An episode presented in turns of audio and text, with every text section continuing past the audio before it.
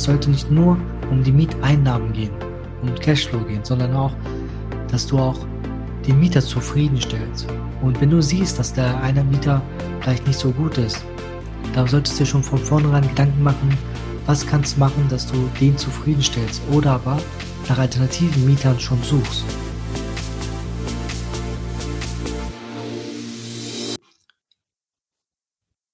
Hallo und herzlich willkommen zum Baucheck24 Podcast mit dem richtigen Mindset zu deiner Traumimmobilie.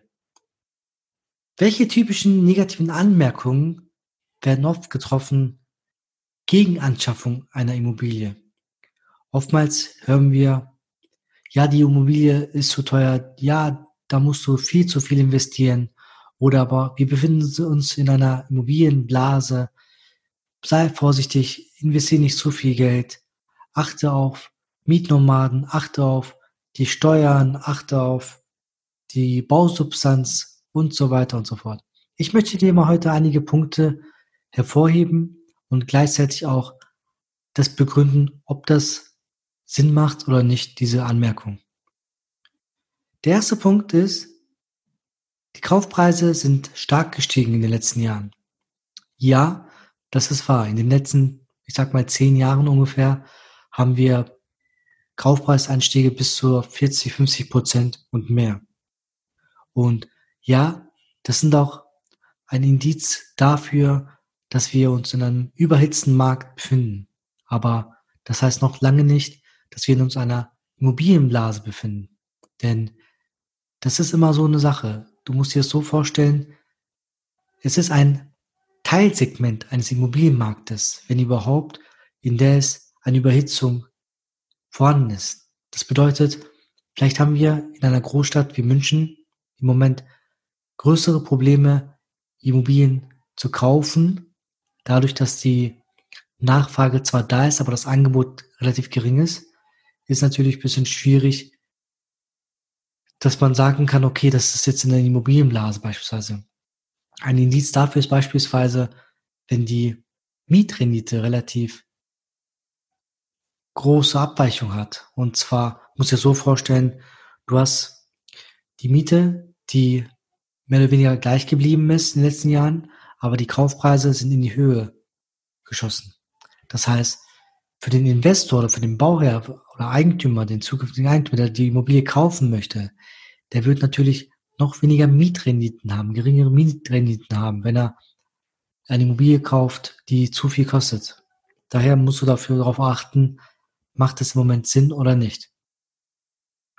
Andersrum ist es, wenn du in der Pampa beispielsweise eine Immobilie kaufen würdest, was unter dem Verkehrswert kostet, da kann es natürlich sein, dass langfristig auch irgendwo die Nachfrage da nicht mehr ist und du vielleicht mit deinem Angebot alleine stehst. Daher sollte man sich die Teilmärkte, die Immobilienmarkt, sich genauer angucken. Der nächste Punkt ist, dass neben dem Kaufpreis beispielsweise die Nebenkosten viel zu hoch sind. Die sind in der Regel zwischen 8, 9 Prozent und ja, 13, 14, 15 Prozent. Je nachdem, in welchem Bundesland du dich befindest. Hier ist beispielsweise so, wenn du in Nordrhein-Westfalen eine Immobilie kaufst, ganz egal, ob du ein Grundstück, eine Wohnung oder ein Haus kaufst, bezahlst du 6,5 Prozent auf den Kaufpreis für Grunderwerbsteuer. Und hier ist das so, letztendlich weicht es ab gegenüber Bayern beispielsweise. Da ist es drei Prozent, dreieinhalb Prozent. Und wir müssen halt immer gucken, dass wir diese Preise, die Kosten auf dem Schirm haben. Meistens musst du das mit den Nebenkosten selber tragen. Das heißt, du musst dir diesen Eigenkapital selbst sparen. Ob du es selber sparst oder ob du es über bekannte Freunde, Familienmitgliedern dir leihst, du musst das in der Regel selber bezahlen. Das heißt, du hast bei einem 300.000 Euro Objekt schon mal 30 bis 40, 45.000 Euro zusätzliche Kosten, die du berücksichtigen musst. Und da ist beispielsweise ein Maklerkosten dabei, da sind die Grunderwerbsteuer dabei, aber auch der Notar und die Eintragung in das Grundbuch. Dann der nächste Punkt ist die Politik. Das ist natürlich ein Fass ohne Boden, denn letztendlich können wir das nicht beeinflussen, was die Regierung, was die Politik gerade macht. Die kann sagen, okay, wir haben jetzt eine Mietpreisbremse in den Städten. Die kann sagen, wir haben eine Grundsteuererhöhung. Die kann sagen, die Grunderwerbsteuer werden erhöht und so weiter und so fort. Da sind wir natürlich irgendwo gefangen, so dass wir das selber nicht beurteilen können, bewerten können und gar nicht ändern können. Da sollten wir natürlich darauf achten. Dann sag, sagen viele Menschen, dass die Immobilie im Unterhalt viel zu hoch ist. Je nachdem, das musst du dir natürlich angucken. Deswegen würde ich dir immer raten, dass du von vornherein einen Plan machst, einen Investitionsplan machst und schaust, was ist die Immobilie im Moment wert, was musst du investieren, welche zusätzlichen Kosten hast du, welche Sanierungskosten wirst du haben in den nächsten fünf Jahren, zehn Jahren, was sind die dringenden notwendigen Arbeiten und was sind vielleicht die weniger dringenden notwendigen Arbeiten, die du treffen musst. Klar, die Heizungsanlage muss erneuert werden, irgendwann mal. Das Dach muss erneuert werden oder saniert werden oder gedämmt werden. Die Kellergeschossdecke muss vielleicht gedämmt werden. Außenfassade muss vielleicht neu angestrichen werden oder mit Wärmedämmverbundsystem versehen werden. Die Fenster müssen gegebenenfalls ausgetauscht werden und so weiter und so fort. Aber das sind Kosten, die nicht unbedingt sofort anfallen. Denn wenn du ein Mietobjekt hast, ein Kapital, als Kapitalanlage ein Objekt hast, kriegst du ja schon Mieteinnahmen dafür, wo du auch daraus die Rücklagen bilden kannst und auch sparen kannst. Das heißt, das sollte nicht aus deiner eigenen Tasche alles rauskommen. Und gewisse Kosten kannst du auch auf die Mieter umlegen, dann später. Denn der Mieter profitiert davon, der hat vielleicht weniger Nebenkosten, weil er weniger heizen muss. Und du als Eigentümer profitierst davon, weil dein Objekt mehr Wert hat, quasi der Gebäudewert steigt, sowohl als auch der, die Miethöhen, die, die Cashflow-Einnahmen sind höher. Dann sind oftmals die Anmerkungen, dass es oftmals Mietnomaden beispielsweise gibt oder Mietausfälle. Manche Mieter verwüsten nun mal die Wohnung an sich und zahlen keine Miete. Da ist natürlich so, dass wir auch da was machen können, denn es ist natürlich nicht legitim, dass irgendwer irgendeine Wohnung oder von jemandem Fremden verwüstet oder kaputt macht. Und da kannst du natürlich auch rechtlich vorgehen, da kannst du natürlich auch ihn zur Not rausschmeißen, was ich natürlich nicht sofort empfehlen würde, denn wie oft so ist, wie es oft so ist, kannst immer mit den Leuten kommunizieren. Du sollst das mit denen kommunizieren, von vornherein.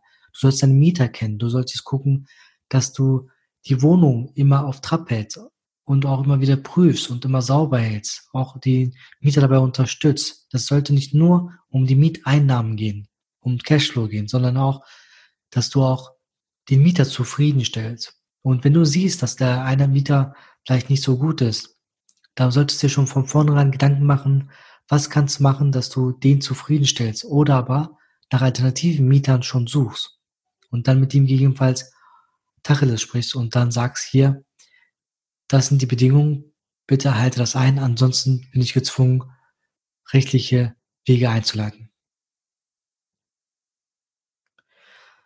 Ein weiterer Punkt ist, dass die Wohnlage beispielsweise an Wert verlieren könnte. Das heißt, die Umgebung wird schlechter, die Stadt investiert weniger beispielsweise, die Familien, die Kinder haben, gehen raus, gehen weg, die jungen Leute gehen weg.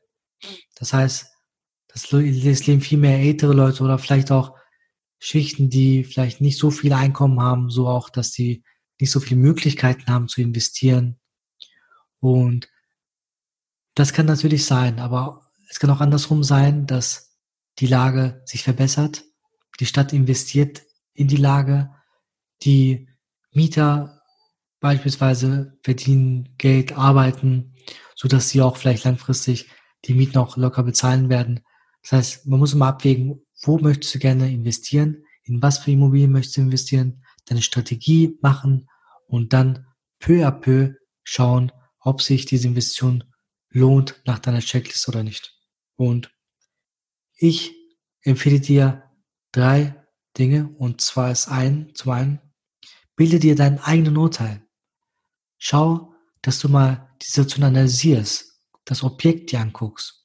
Ich hatte eine Folge, eine Podcast-Folge aufgenommen, die drei K-Faktoren, die drei Kennfaktoren. Das heißt, kenne das Objekt, kenne den Markt und kenne deine Partner.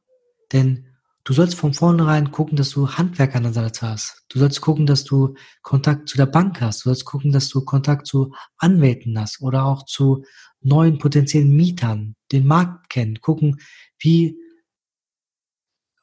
unterscheidet sich die Situation jetzt zu letztem Jahr oder wie wird das erwartet, wie wird progressiert für die nächsten Jahre. Das heißt, du sollst schon schauen, dass du ein bisschen auch auf dem Laufenden bleibst und auch ein bisschen die Situation auf dem Schirm hast.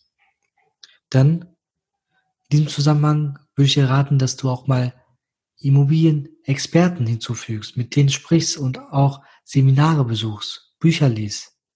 Denn oftmals sind das die gleichen Rechnungen, aber der eine gibt dir bessere Informationen darüber, der andere weniger. Denn meistens liegt auch im Teufel das Detail. Dann der dritte Punkt, was ich dir empfehlen würde, ist, schau, dass du selber für deine Situation planst. Möchtest du in der Umgebung wohnen? Bist du in der Nähe erreichbar? Oder willst du das Objekt komplett an die Verwaltung übergeben und nichts damit zu tun haben? Möchtest du vielleicht in einem Dreifamilienhaus selber drinnen wohnen, wo auch deine Mieter in den anderen beiden Wohnungen wohnen? Oder möchtest du beispielsweise in der Nähe sein, dass du auch vielleicht schneller dahin kommen kannst. Das solltest du dir von vornherein überlegen, welche Strategien verfolgst du? Und das solltest du in erster Linie für dich eine Ist-Analyse machen, eine Soll-Analyse machen, einen Vergleich, was möchtest du, wohin möchtest du gehen in fünf Jahren, zehn Jahren, 15 Jahren und dann dich für die Immobilie entscheiden, die du für am wichtigsten, am richtigsten einschätzt und unter Unterstützung von Experten wie Bauingenieure, wie Architekten, Immobilienmakler oder Immobilieninvestoren. Das können aber auch einfache Nachbarn sein, die beispielsweise schon das durchgemacht haben, was du gerne durchmachen möchtest, was du gerne machen möchtest. Deswegen würde ich dir empfehlen, dass du auch wirklich nicht alleine diesen Weg gehst, sondern auch Unterstützung und Hilfe von anderen Leuten mit hinzufügst. Ich hoffe, dir hat diese Folge gefallen und würde mich über ein Feedback von dir sehr, sehr freuen. Abonniere diesen Podcast-Kanal, schau auch gerne auf Instagram oder auf YouTube und ich wünsche dir alles, alles Gute auf dem Weg zu deiner Wunschimmobilie und viele Grüße, bis bald. Ich hoffe, dir hat diese Folge gefallen. Dann lass uns eine 5-Sterne-Bewertung auf iTunes und abonniere diesen Podcast, um keine Folge mehr zu verpassen. Schreibt mir gerne noch ein Feedback bei Instagram unter thailand.kaidul oder gerne auch eine E-Mail an die podcast.baucheck24-online.de. Ich wünsche dir alles Gute und bis demnächst.